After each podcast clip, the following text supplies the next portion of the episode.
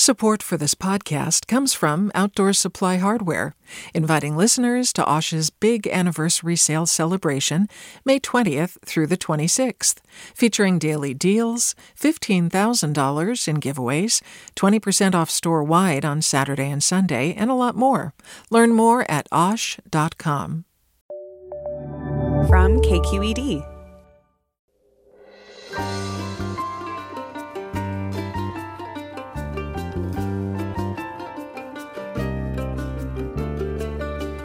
From KQED in San Francisco, I'm Mina Kim. Coming up on Forum, how do you tell a memorable story?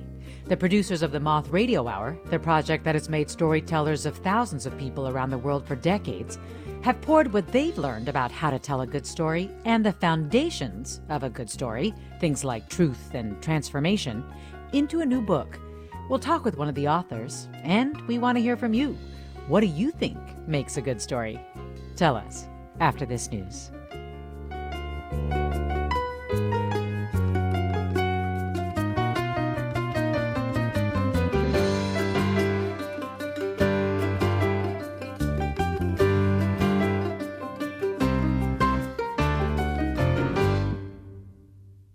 This is Forum. I'm Mina Kim.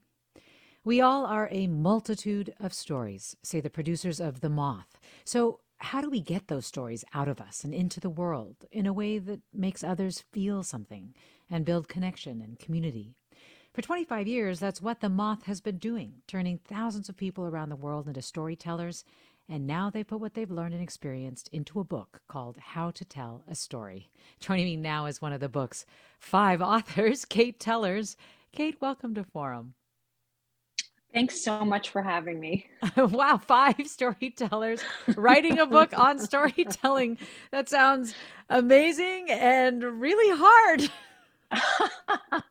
you know, any person that I know, any writer that I know, when we said we were doing this, was like, how, why? But, uh, you know, we're an organization that's been built by a community. I mean, we are five of many people who have helped to shape the moth into what it is. And we've worked so closely together that it really felt like it had to be a team effort and it had to be us you know sort of together obsessively tweaking each other's language yeah. you know it's five authors and 200 contributors so um, we've really put a lot of hands on this book but it felt it feels very true to who the organization is yeah, well, I bet there are a lot of moments uh, in that experience that could be turned into good stories, um, which actually reminds me of one of the rules of a moth story is that they do have to be lived experiences, that they, they have to be true stories. Why is that so important? Well, you know, I think it, it, the the truth ties to why we care. You know we always say at the moth people say well can, can i make something up there? The, my my details aren't as important as exciting as details that i could make up. But you know moth stories are about human connection. And as human beings we respond to seeing someone reveal a piece of themselves something that they care about to share that vulnerability. And that's going to come from sharing your emotional truth. You know i don't care as much if you were wearing a red sweater or a green sweater and you can't remember but i do care about you honestly telling me what you felt you know your hopes your fears your wants your dreams in the moments of the story that you're sharing with me. And making up something fantastical sort of loses that essential emotional connection. Yeah i loved this line we listen with different ears when we know mm. a story is true. I actually want to play a cut from a storyteller named David Montgomery. He's from Los Angeles, and uh, it's just the beginning of a story, and he's referencing a life changing experience here. But when I was 14 years old, I had a deeply meaningful experience, something so real, so raw, almost divine, that I knew it was going to shape who I was to become for the rest of my life. I saw the Spice Girls on MTV. I love David. yeah. Well, that that would really hit differently if it were made up. and our whole investment in what he's about to tell us about why the Spice Girls changed his life. Yeah. Another thing. You know, yeah, go right ahead. Oh, I just was going to say, uh, you know, the, what I what I love about David's story is exactly that, and exactly what you're speaking to is that that's a funny romp to say like, oh, I, my life was changed when I saw a pop song, but for David, when you hear that story, that's actually 100% true. You know, it takes it from anecdote to true story, and that his experience with the Spice Girls, and I won't I won't cheat and give the story away really is something that fundamentally changed him and he was really emotionally connected to and i think it's why his story has been so wildly popular um, you know since he first told it. How do you figure out the best memories to turn into these compelling moth stories? Because you know seeing the spice girls on mtv might not at first strike you as the basis of an incredible story well, you know, we look for indelible moments in our life. Sometimes we say to people, you know, in the in the movie of your life, what would the scenes be?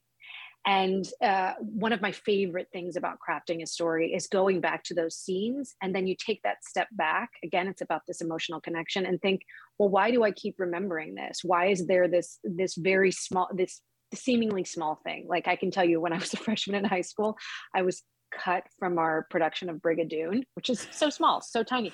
But like I could spend the rest of our time together really thinking about why that moment is important and I think really fundamental to who I am today and how it affects many aspects of my life. So you start to sort of consider like why do I care? Why does this come back? And you know, and why if it keeps coming back, like how is it how is it projected into maybe the weeks to follow, the months to follow, the years to follow, et cetera? Like how has this really transformed me? Yeah. And can you talk about some of the exercises you can do to sort of scrounge around in the memory pantry? I think is what you call it. yeah, scrounging around in the memory pantry. Well, you know, sometimes it's really helpful to look at photos and to to jar uh, to jar your memory, jog your memory, jar, maybe both. you'll, you'll yeah. very aggressively the, jog yeah. it if you jar it. yes. but you know, it's you know, looking at photos and sort of describing photos and, and allowing yourself being to be transported back to that time. Um, I also love this idea of thinking about the objects in your life and just sort of thinking about, you know, what what is this like piece of jewelry that I've had for 20 years? Like, why is it that this has not been put in the donation bin? Like, what does this mean to you? What are the things in our lives?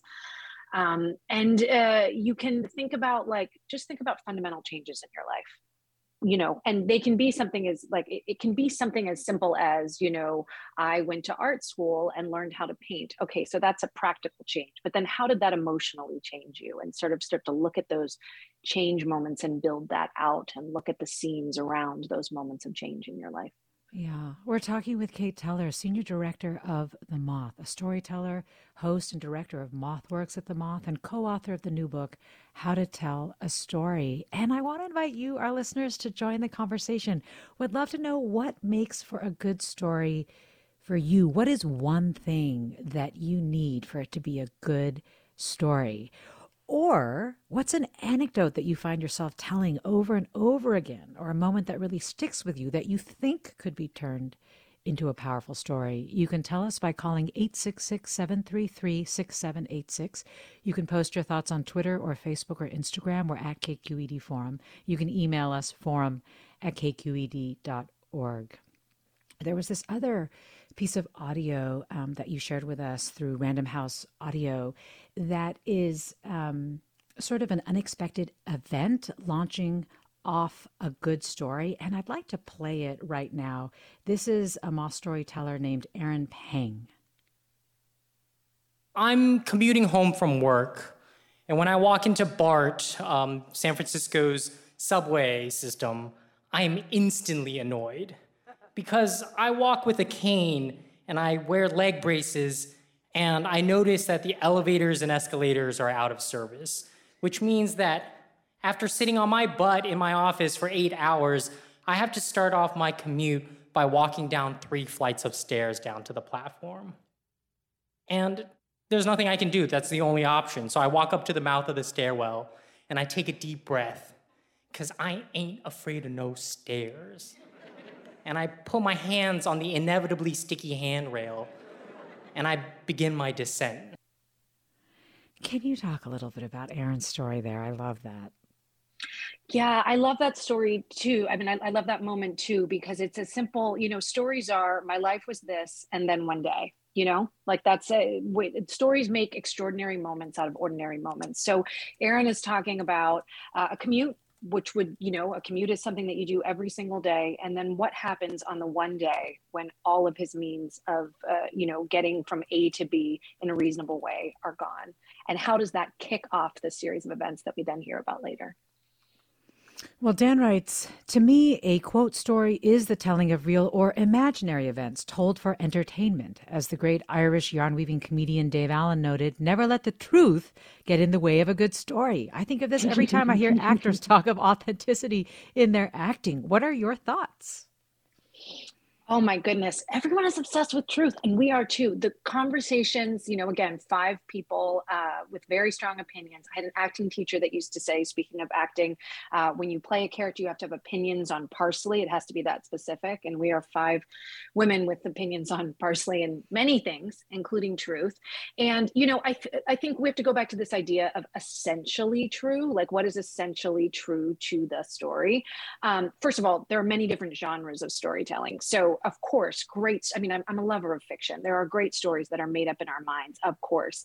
But in this format, in like the spoken word format and specifically, and at the Moth, what we found and what we sort of tried to grow and and specialize is this idea of um, finding the moments that resonate most with you and expressing them in the most truthful way. Um, and that gets to, uh, we had this debate once over the language uh, should a story be honest or feel honest?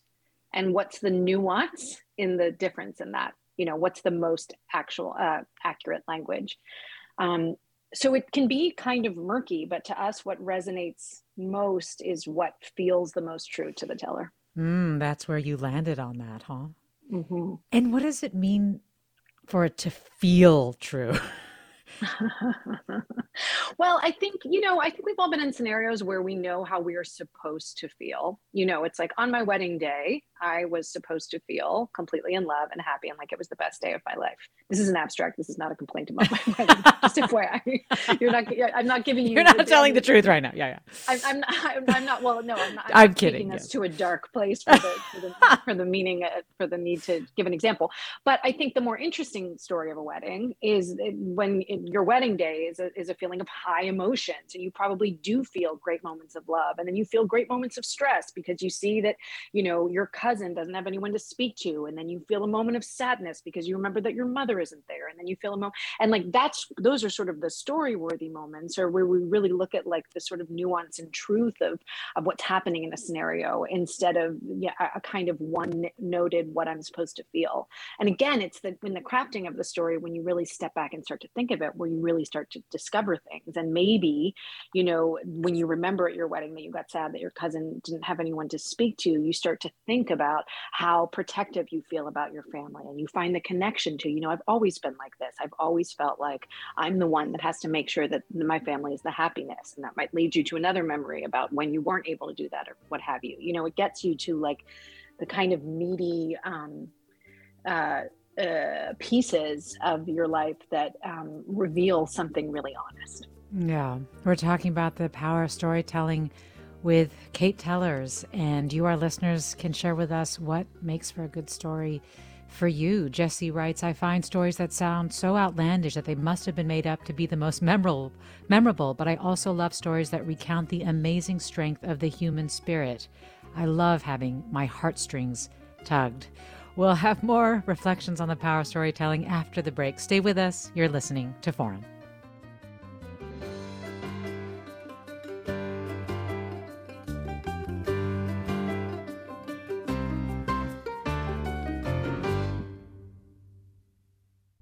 Support for Forum comes from San Francisco Opera. Set 10 years after a school shooting, the critically acclaimed opera Innocence takes us into a complex emotional journey where our understanding of innocence and guilt is constantly upended.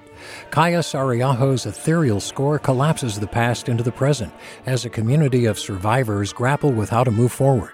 Don't miss the highly anticipated American premiere of Innocence, June 1st through 21st. Learn more at sfopera.com. We've all got those parts of our house where the internet just won't go. Well, if you had wall to wall Wi Fi from Xfinity, you could worry less about dead spots. Because with wall to wall Wi Fi from Xfinity, you get fast speeds, reliable connection in every room, and power for all of your devices, even when everyone's online. That's wall to wall Wi Fi only with Xfinity. Restrictions apply, not available in all areas, actual speeds vary. You're listening to Forum. I'm Mina Kim. We're talking about how and why We tell stories about ourselves with Kate Tellers, co author of a new book, How to Tell a Story The Essential Guide to Memorable Storytelling from the Moth. And of course, The Moth is a 25 year organization that has been helping turn people into storytellers. And I want to invite you, our listeners, to tell us what is one thing that makes for a good story for you? Or if there's an anecdote that you find yourself telling over and over again that you think could be turned into a powerful story maybe you're anxious or reluctant to tell stories about yourself, or maybe you love it. You can tell us that too. 866 733 6786 is the number. 866 733 6786. Email address forum at kqed.org, or post your thoughts on Twitter, Facebook, or Instagram at KQED Forum. Let me go to a call. Drew in Oakland, join us. Welcome, Drew. Hi, thanks for having me. Sure. So, you know, I am a bartender. I have been time, and there is to uh, entertain your guests if that's what they're there for. So I find myself telling the same stories over and over again. Uh, and I have one particular anecdote about when I worked for a company called Party Animals in college, and I had to go to children's birthday parties dressed as Winnie the Pooh or Dora the Explorer. Uh, and it's it's been you know rich territory, uh, and every time I tell it, I find new ways of delivering and you know punchy lines and things. And I'm just curious to the the authors, how do you all workshop stories with your storytellers? Uh, you know, what's the process like? Finding should this be a three minute story, a 15 minute story? Uh, you know, what what does that look like? Mm, Drew, thanks. Kate Tellers. Yeah, Drew. First of all, I think you've you've already unlocked something that is so key to storytelling, which is the idea that you're telling the story, you're being very present when you're sharing your story so that you're never telling it exactly the same way every time. You know, we're not, um, uh, every moment is a new moment. So something, so you responding to what feels true to you in the moment, which feels the most compelling, is is the mark of a great teller. But our process so just address, addressing length, addressing length of time. Um, at the Moth, we have two lengths of stories. We have our open mic story slam series, um, which we have in California as well as mostly in the U.S., but some cities around the world. And then uh, those stories are five minutes. And then we have our main stage stories, which are the ones that we direct and curate and work with storytellers. And those are 10 to 12 minutes. Great stories can be any length, but those are the Moth lengths of stories. And we do find that you can tell a great story in 10 to 12 minutes and a really significant, impactful story in 10 to 12 minutes.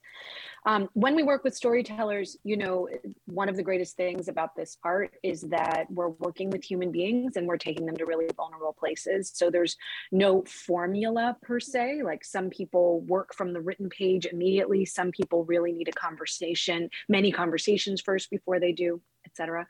Um, but simply put, once we talk through with a storyteller and get an idea of the story, you know, what are the scenes? What sort of change happens to you in the story? Can we say, tell the story, tell your story in one sentence? Um, we will work on a draft. Most people will write their whole story out. And once we've sort of looked at the draft and we're like, this, this scene works here, this works here, this works here, then people start to I don't want to say um, what do people say familiarize like you don't or, or mesmer familiar you know you don't memorize word for word again you become familiar with your story and I always have my storytellers go away from the page and work from beats so I know the first line of my story. You know, you want a compelling first line. And then you know, from there, I'm going to go to the scene in the garage with my dad. And from there, I'm going to go, I'm going to transition us to the first time uh, I failed my driving test or whatever it is. Um, and then boop, boop, boop until, and then the last line. So that when the teller is telling the story, they're much like you, Drew, they are um, present in the moment. You know the map of the story, you know where you need to go, but you're not thinking, should do I say but or and there and getting into your head and disconnecting uh, with your story and therefore your audience. Well, Drew, thanks so much for the call. And well, I want to step back for a second, actually, and just talk about why we tell stories and why they can be so powerful. Uh, at one point, um, you say they decode our histories and decipher our hearts in the book, How to Tell a Story. And I'm wondering if you could explain what that means a little bit decode our histories and decipher our hearts. Well, it's a very self-reflective process to tell a story. And you know, you are looking back at your past, your history, and finding like some sort of meaning or logic in it. You know, again, why do these memories stick with me and why do they resonate with me? And how do these experiences resonate with me to this day? Um, something that I love about uh, that, that, we say about storytelling, it's part of our mission statement, is that um, we celebrate the diversity and the commonality of the human experience.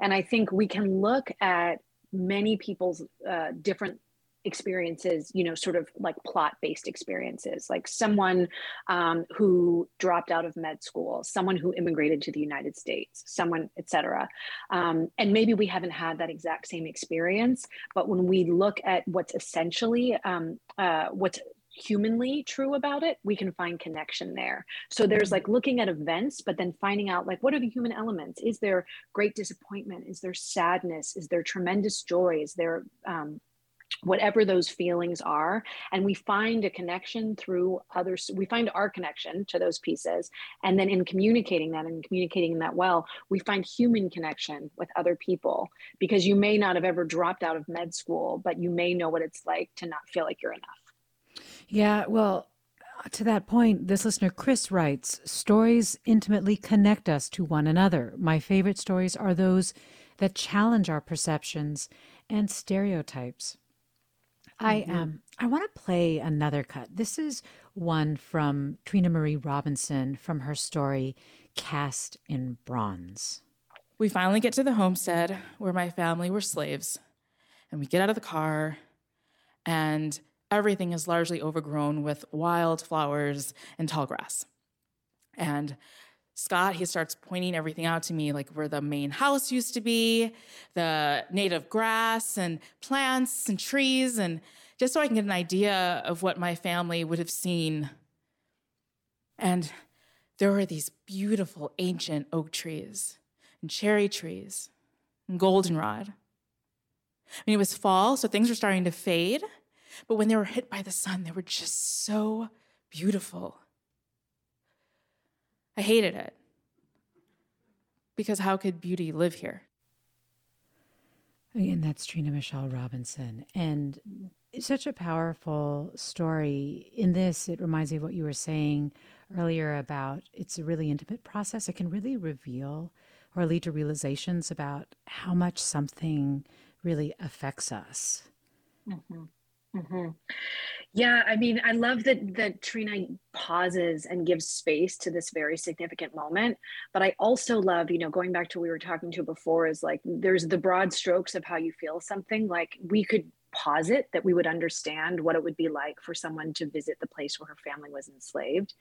But Trina takes us into the real like tension and difficulty of that, of reconciling what's of what's actually honestly truly happening. It is not not all completely ugly. There is beauty, and that beauty makes it uglier. And that to me is so much more interesting than simply saying this was a bad place, you know, and that scene really magnifies that complex, difficult reckoning that she was having. Yeah. In addition to, to really making us feel something, the scene, the way that she describes and uses the scene, as you say, sort of gives space to the moment. Can you mm-hmm. talk about scene as another element of a good story? Yes. Oh, I love scenes. Well, you know, let, us speak, we'll start at the practical. Scenes are memorable you know and so it's something that sticks with an audience. Um, but scenes are a way to to shine a light like trina does. You just shine a light on a moment. This is the way that you tell to your say to your audience this is important. But they also pace your audience with you. You know mm. you could mm. blow through and say um, so then i came home and my mom was really mad and we had a fight and i walked out the door but if you take us, if that fight is something that is truly significant and sort of central to your story, take us in, walk us into the room, tell us how you felt. What did it smell like? What did her face look like? How did you feel? Was your body hot? Like all of that. Then we're in there, we're emotionally engaged, we're in it moment by moment. Maybe you started angry, maybe, you know, by the end you felt sad. And we can take that emotional journey at pace with the storyteller. And, you know, storytelling is, is, you know, it's such a tool of empathy. And so the scene allows us to really walk in lockstep with the storyteller and you know sync up our our bodies our brains our hearts our minds you know with the teller and have a deeper understanding and love for their experience we're talking with kate teller senior director of the moth and a shout out to Moth Radio Hour, which plays on KQED every Saturday night at 9 and Sunday morning at 11. And also a shout out to Random House Audio uh, for giving us that audio of Trina Michelle Robinson. And you listeners, if you want to join the conversation, sharing an anecdote or story that you find yourself telling a lot or a moment that stays with you that you think could be turned into a story, feel free. 866 733 6786 is the number to call. 866 733 6786. You can get in touch on Twitter, Facebook, or Instagram. You can email us forum at kqed.org. Or if you just want to tell us what you need for something to be a really good story, share that too. Let me go to Julie in Petaluma next. Hi, Julie. Hi there. So I really need help winnowing down my story. Um, I have uh, like three different pieces to my Barbra Streisand story. So when I first saw her on the Sullivan show, I just fell in love with her, and I vowed that I would see her in person one day. And when I was 18, I found out she was in San Francisco. I was in San Francisco, and I crashed the party to meet her. I met her. And then in 1994, I saw her live, and there's this whole crazy business of me buying the worst seat in the house and ending up in the third row behind the mayor of San Francisco and sitting in front of Robin Williams. And then there's when I bought the mug, and then my teenage daughter accidentally broke the mug. So I've got this long story, and in Petaluma, they do something once a month called West Side Stories, and everybody gets a chance to get up and tell the story in five minutes. And I'm having trouble. Whenever I tell the story, people are fascinated, but it goes on and on and on. It's a good 10 minute story. I don't know what to cut out. Mm. Thanks, Julie. There's a lot there. what do you think, Kate? Well, uh, first of all, I also have a deep love for Barbra Streisand, so I appreciate your story already. Um, you know, this is a sort of kill your darling situation. I think probably what you have is a few stories. And so you have to, and it's heartbreaking and it's so hard. And we talk about this make critical choices. So you have to like think about how you would tell your story in one sentence and what's the story about with understanding that there's probably a few one sentence you know a few stories in your series of barbra streisand experiences. And then i think you have to think really carefully about what the details um, what what details you're including that support that story that you're going to tell knowing that pieces of your story that you're so in love with because you're so invested in this story are going to end up on the cutting room floor but just for this telling you may t- tell the story in a different way to a different audience for a different reason you know at another time. Um, and then those pieces that you had to edit so sadly come back in. But you want to think about you know how do i communicate to my audience what's important to me? What scenes um, do i need to include that illustrate the journey that i went on to land where i am um, today? Or at the, the, end of the stories don't have to end to, in the present day. The stories need to end when they end, when an arc has been completed, when a change has happened. Um, so it's painful when it's something, an experience that we care so much about, and particularly because you have things that take place over a long swath of time. But you might, to do what I've just asked you to do, want to think about what's the most central scene that I want to, like, what's the experience that really changed me, and then add details as needed to support that scene from there. I want to play another cut um, because this is one that really does use details and a central scene really well. Mm-hmm. It's by storyteller Sean Leonardo, who describes his first night in the ring as a luchador or a, or a wrestler. So let's hear it. The night comes, and it's the same rickety ring in some makeshift arena with folding chairs but the lights and the mariachi music is blaring and it feels glorious. And they call out my name, and all the blood rushes right out of my body. it all becomes a blur. But I pull myself together, I get pumped, and I step out in all white and gold, the knight in shining armor with a 14 foot velvet cape. I hit that ring and I'm looking good. and then I get my ass kicked. I mean, the details in that are really mm-hmm. incredible. And you know, as I was listening to Julie talk about sort of the the things associated with Barbra Streisand that she wants to talk about, it really feels like by really investing in one scene, you can avoid the sense of like we move from here and then we move from here, and instead of like the entirety of your whole experience that you think is what makes it interesting related to Barbra Streisand or whatever the story is, that that really getting into one thing and, and getting into the details in that way is a really effective way to break that up oh yes absolutely. I mean you know sometimes we talk about this idea i mean yes to, to, to stay on that 100% we were all in the ring with sean. I've never been to a seen any luchadores live you know but i know exactly where i am with sean when he uses those details and keeps us present in there. Um, you know a practical thing sometimes is we we call it something called a laundry list. You know, you have your scenes and then you have the sort of reflection of your scenes.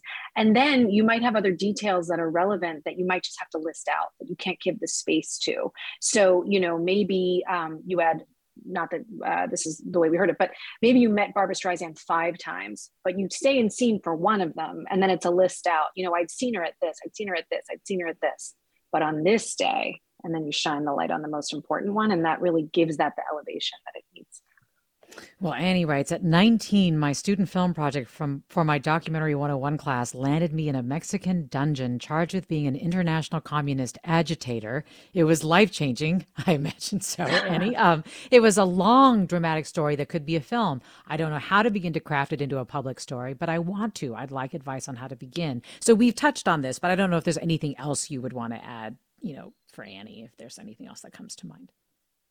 I mean, I think you know, in in this, I'd almost say like it sounds like we have a scene scene somewhere here in in this jail, but right. um, for this, I'd almost say like zoom out. How did that experience affect you? Like, how did it change you? And think about that. And again, get to the one sentence of the story. So, is it you know a young student finds themselves in jail and realizes that what that their work is really important, that um, they uh, have been uh, they've been naive with their um, that, that they didn't really understand what they were trying to say until it was challenged. That what, and then once you have that one sentence, you can go back and step in and say, okay, so what are the scenes and details and circumstances that I need to include in this story so that what I want to communicate is clear?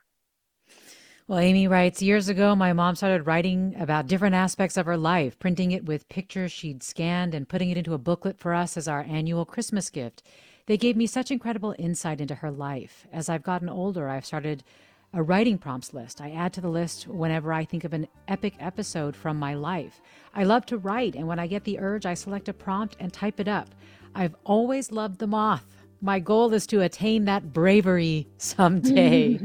uh, well, actually, that that reminds me of another question that I had put out to the audience earlier. If you are anxious or reluctant to tell stories about yourself, tell us why, or maybe you love it. Tell us why. Um, we're talking with Kate Tellers a co author of the new book, How to Tell a Story, senior director of The Moth. And uh, you can join us by calling 866 733 6786, posting your thoughts on Twitter, Facebook, or Instagram, or emailing us forum at kqed.org. I'm Mina Kim. Stay with us.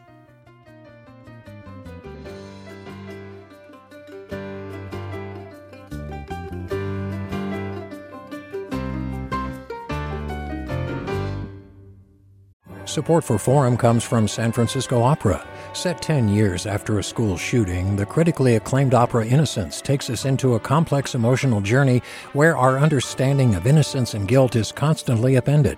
Kaija Saariaho's ethereal score collapses the past into the present as a community of survivors grapple with how to move forward. Don't miss the highly anticipated American premiere of Innocence, June 1st through 21st. Learn more at sfopera.com. We've all got those parts of our house where the internet just won't go. Well, if you had wall to wall Wi Fi from Xfinity, you could worry less about dead spots. Because with wall to wall Wi Fi from Xfinity, you get fast speeds, reliable connection in every room, and power for all of your devices, even when everyone's online. That's wall to wall Wi Fi only with Xfinity. Restrictions apply, not available in all areas. Actual speeds vary. Welcome back to Forum. I'm Mina Kim. We're talking about stories, how to uncover and craft stories about ourselves, how to decode our histories and decipher our hearts. All because The Moth has a new book out, How to Tell a Story The Essential Guide to Memorable Storytelling from The Moth by authors Meg Bowles, Catherine Burns, Jennifer Hickson, Sarah Austin Jenness, and Kate Tellers. And Kate Tellers is with me now. Kate Tellers is also the senior director of The Moth and a storyteller, host, and director of MothWorks at The Moth as well. You, our listeners, are sharing what makes a good story for you? An anecdote that you find yourself telling over and over again? Whether or not you like telling stories about yourself and any other reflections that are coming to mind. Nancy is on the line. Nancy, thanks so much for calling. Thank you. I love the moth so much and definitely fantasize about getting up the courage to craft a story someday. Um, what I found is that in all the experiences that I think of that are compelling, that would um, be important to share, they they really are stories I haven't told, and that would end up mm. feeling conf- confessional. And um, I wonder, for people maybe who've had that same experience, has there been a struggle? Has there been regret even um, in sharing some some of the personal things that um, that they may have shared? Thanks again for your work, and I look forward to reading the book. Wow, thank you, Nancy. Kate. Nancy, thank you for sharing. Um, my sincere hope with this book is that it um, uh, inspires people to share their stories and make them realize that their stories are important. Um, we dedicated this book to the untold stories in all of us, and I and I believe with my whole heart and body that that um, we are better when we share our stories when we're ready to share them. So, Nancy, to answer your question, I mean, at the Moth, when you work with a director, part of our job is to help people tell honest, vulnerable stories, but to also sense if they're not ready to tell them. We had a joke years ago that, um, you know, time needed to pass after a bad thing. And we said, you know, a year after a divorce and 10 years after a death. And then the joke was actually, after talking to a therapist, it's a year after a death and 10 years after a divorce. Um, but there's actually no scientific math to when you're ready to share some of your stories. Um, and that's different and unique and individual to everyone.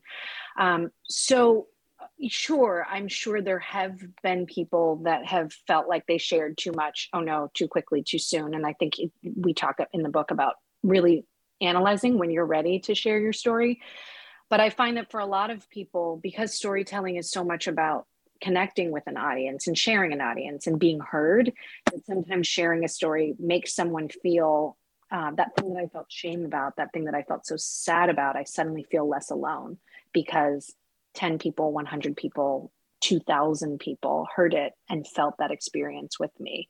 Or I shared my story, and then someone from the audience came up and said, You know what, I had that same experience, or I felt the same way, you know, and suddenly what has been so dark or hard or sad for you um, is a catalyst for a connection.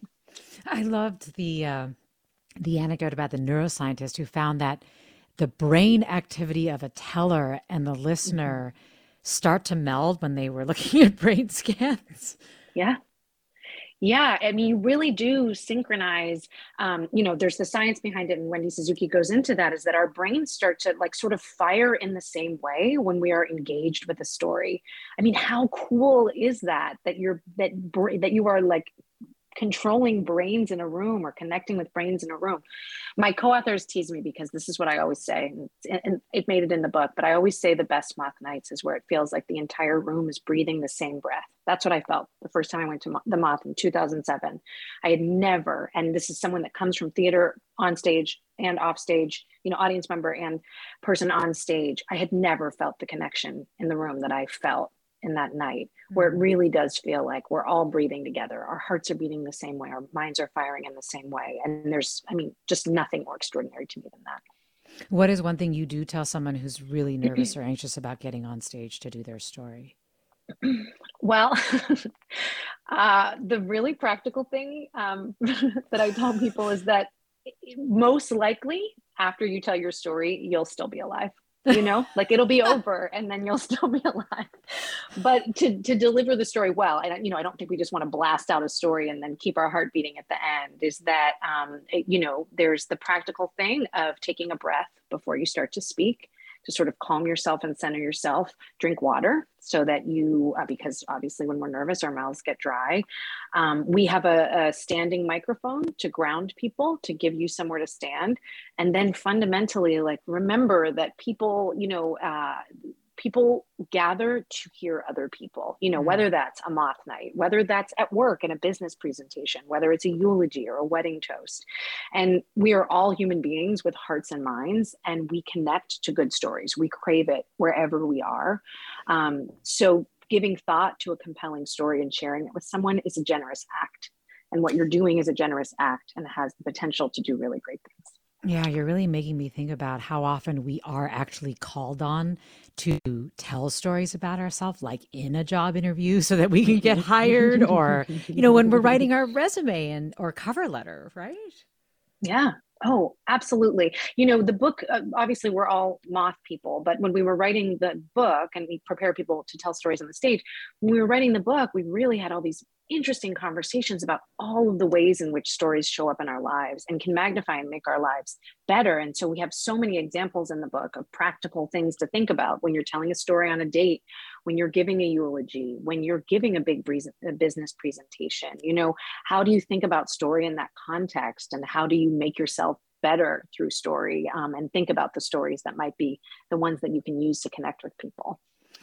One of the rules that the moth has is to to avoid using other people as props when you tell mm-hmm. stories. What does that mean?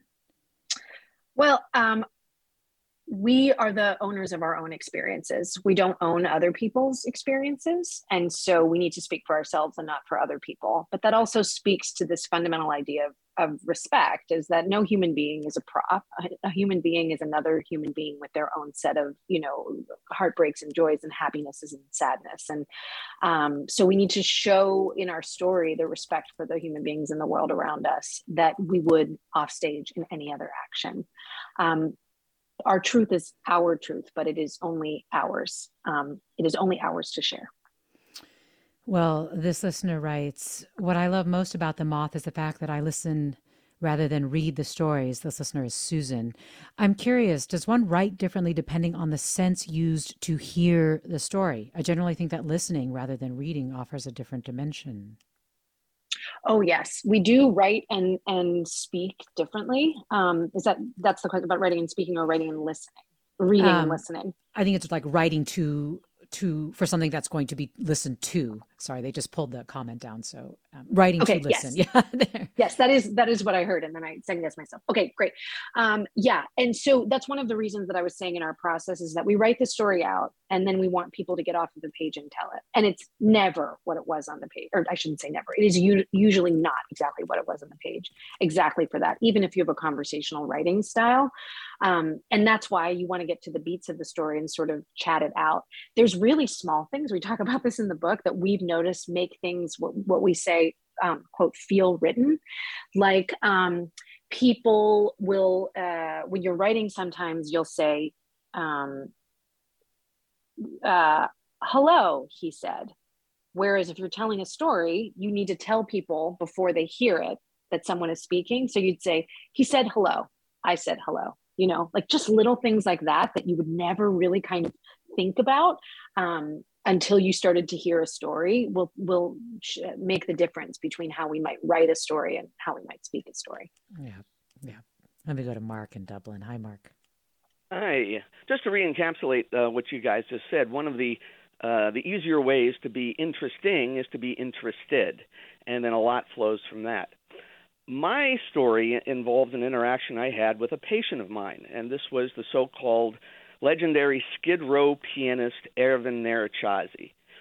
Now, the way I happened to know who he was was one day in college. I was walking past a uh, a friend's open door, and then there was you know TV was on. And I heard this amazing piano uh, being played, and I kind of wandered in, and I caught about I don't know, uh, you know, fifty percent of the the documentary about this amazing person, and his story is basically he was a child prodigy from Hungary who came to the United States um, looking forward to having this wonderful concert career. And then, because of his eccentric personality and uh, uh, other issues, wound up being blackballed and couldn't, uh, you know, get any uh, uh, standing concert gigs. No manager wanted to to to, uh, to hire him. And one day he, you know, he he makes his way to San Francisco in the uh, in the 1960s and 70s, and he supports himself uh, occasionally by uh, playing the piano. And one of these performances was uh, was seen and recorded by a representative of the International Piano Archives. And this is how he kind of came back to to public attention. And um, so anyway, I so I knew the basic outline of the story. And uh, one day, I'm I'm going through my list of patients uh, in, in the hospital. This was Kaiser Los Angeles, where I was a surgical resident. And I see this very weird-looking name. I, I had never seen his name in print before, and I'm, I'm looking at it. You know, it's N Y E R A G Y A Z I, something like that, impossible to pronounce. You know, so I introduced myself and I asked him, "Sir, how do you pronounce your name?" Uh, and he said, "Oh, Nyiregyházi." And I said, "Oh, you mean like the pianist?" And he said, I am the pianist. Oh, wow.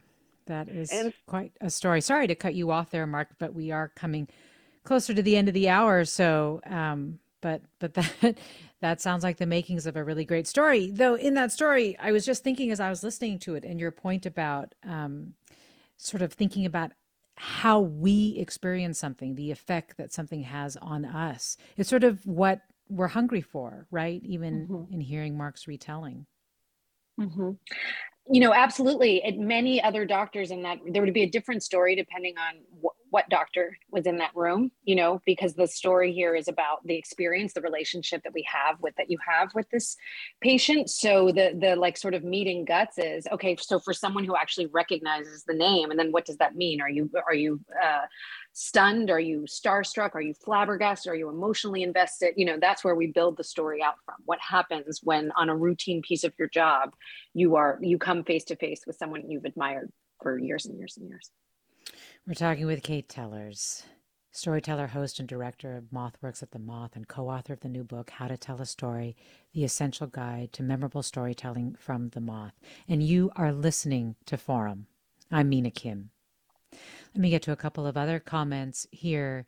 Uh, Angela writes, My daughters, 12 and 14, love to write stories, but they hardly ever finish their stories. They find the resolution and the ending very challenging. How do you get to a story's end? Mm. A lot of the time, the ending is sometimes uh, a little bit later in the drafting process. I find this is pretty normal. Like, because the ending almost can crack the story. Like once you start to think about, well, what did this experience mean to me? Um, and do I end the story a day after it happened, three weeks after it happened, 10 years after it happened? You know, like what's the arc of the story that I'm trying to tell? So oftentimes on the page, when people are doing that initial sort of write out, people won't land on an ending. And then they'll tell the story. And the first thing to do is you like almost fall off the cliff. Like just tell it until you stop talking. And then that's the first draft of your ending. And then now we'll go back and look at all the pieces of the story and think about, well, is that really where you landed? Or how can we tighten that? How can we make the ending of the story ultimately needs to be uh, uh, relate to the beginning of the story. So, okay, now we know generally where you might want to end. So let's look at how we begin the story, and then how does the beginning affect the ending? How does the ending affect the, the beginning? And you sort of tinker and tinker until it feels like you're, you know, landing the spaceship or sticking the the ending as a gymnast, you know, within a routine. Well, this listener writes I write memoir and creative nonfiction, and one method I really like using is telling the story in second person. Like you can't mm-hmm. remember what you were wearing, but you remember you were angry. It really changes the tone and delivery of the story. What are your thoughts the use of second person for telling personal stories? So um, I find it as a, it can be a useful exercise to get perspective. Like step outside of yourself and see if the way you see yourself and the way you experienced it, like what's at odds.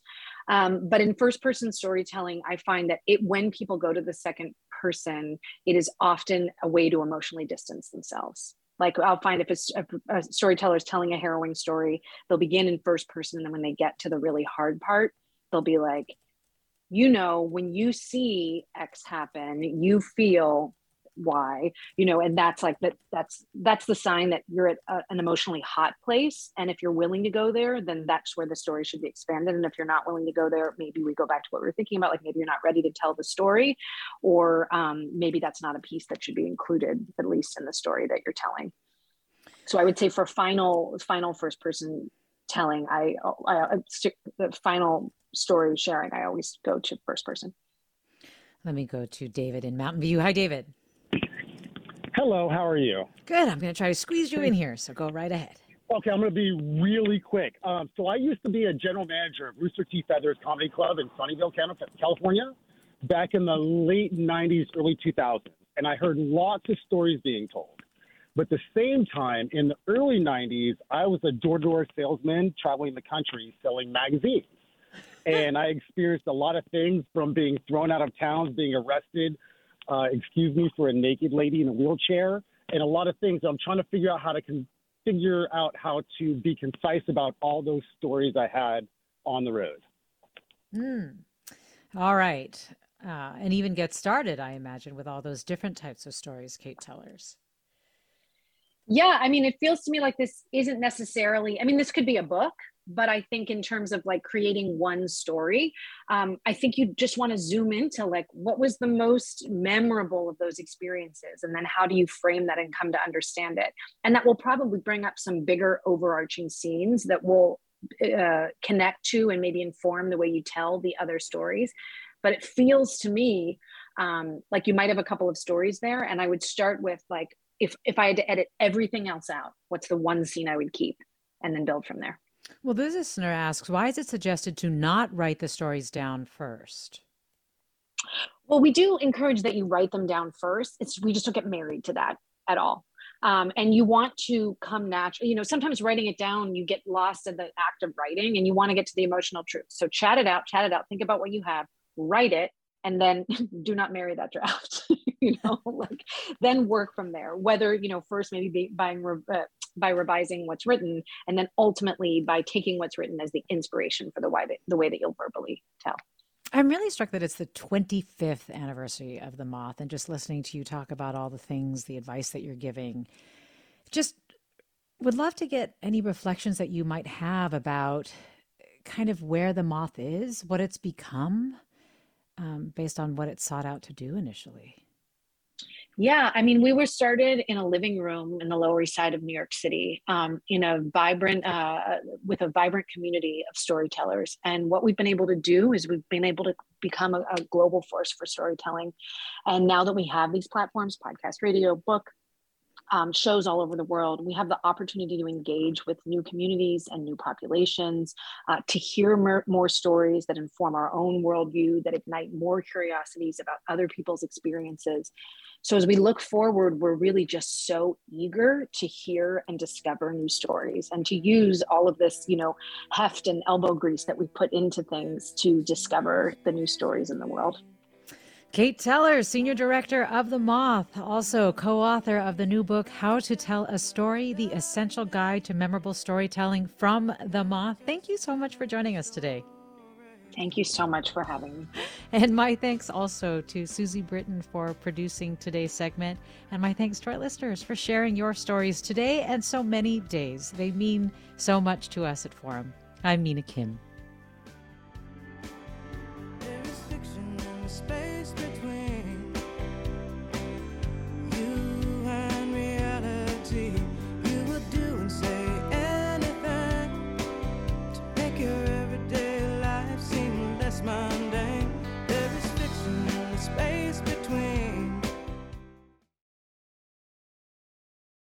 Funds for the production of Forum are provided by the members of KQED Public Radio, the Germanacos Foundation, the Generosity Foundation, and the Heising Simons Foundation.